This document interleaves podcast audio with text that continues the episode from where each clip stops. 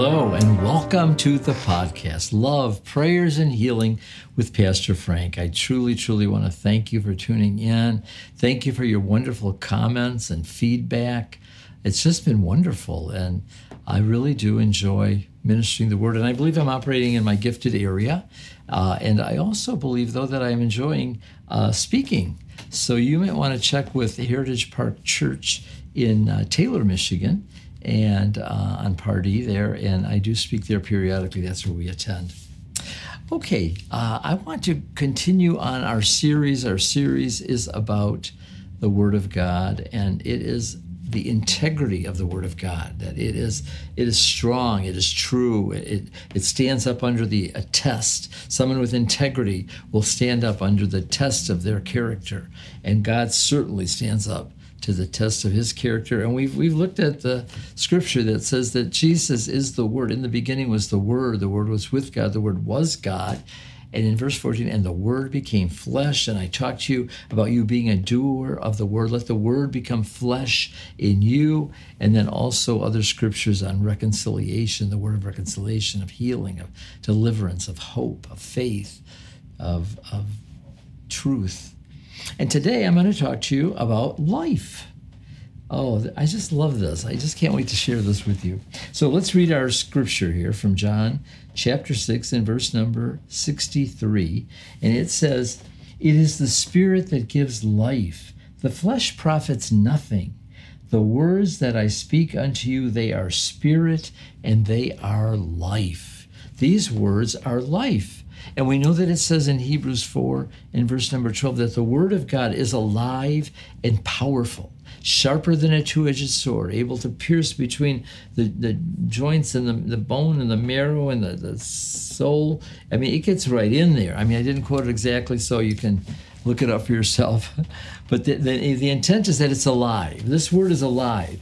And I am just so uh, intrigued by this. Uh, and I do want to couple it with the, the scripture that I began with uh, from the Gospel of John chapter one, where he says, "In the beginning was the Word, the Word was with God, and the Word was God. The same was in the beginning with God. Above all things were made by him. Not anything was made, um, anything made with uh, that he made. All things were made by him, and without him was nothing, was not anything made that was made." But verse four is the verse I want to really share with you. "In him was life, and the life is the light of men." When you understand that the Word of God is life, you'll understand that the Word of God is light. And that is so important, because he says that the, the ones who don't believe this Word will be thrown out into the outer darkness, where there's wailing and weeping and gnashing of teeth. In other places, it's called eternal punishment. That that just is unbearable to think of. I, I mean, I'm not perfect. And I, I am grateful for the mercy of God, and I'm grateful to show mercy so that I receive mercy. But most importantly is that we have life. You know, you're born again. You're born from above, uh, and you cannot see the kingdom of God unless you are born again. Again. And that's also in John chapter three. So this Gospel of John, there's a heavy emphasis on the light. And we understand also that, you know, he who knows the truth, the truth will set him free, that the truth is the light. So what I'm trying to say to you today is that you've got to purge your conscience of darkness with the Word of God.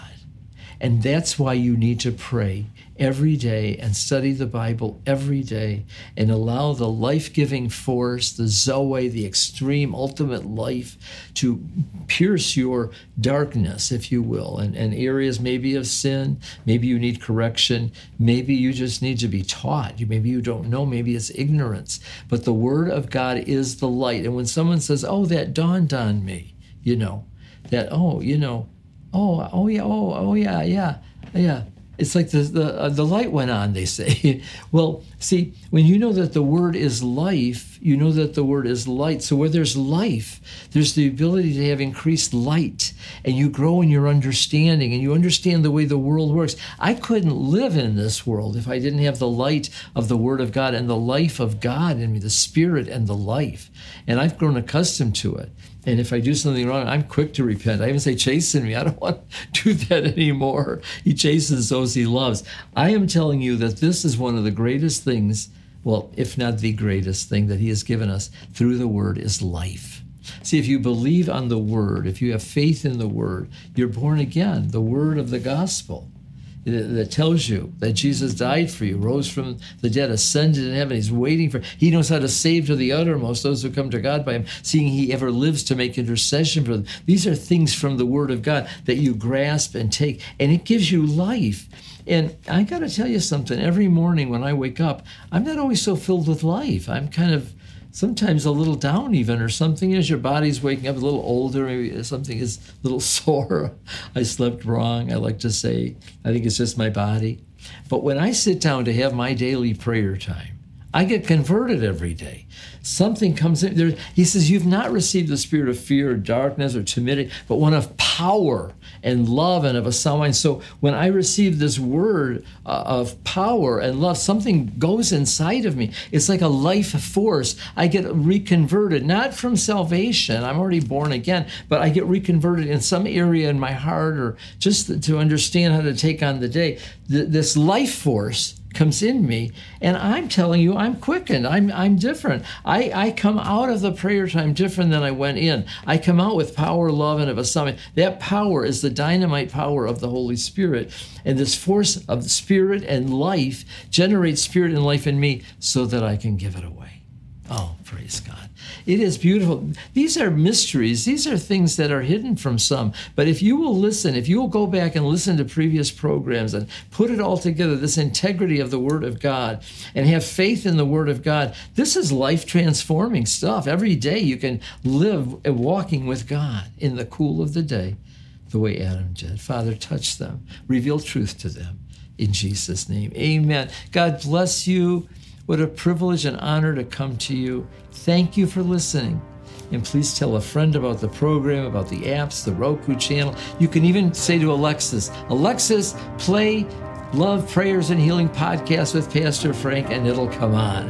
We're on Amazon Podcasts. My sister did that. I got the biggest kick out of that. Amen? Okay, God bless you. Thank you for being part of the listening. I pray for, for you every day, for those who are part of the Frank Julian Ministries. God bless you. Thanks again. Tune in next week. Bye for now.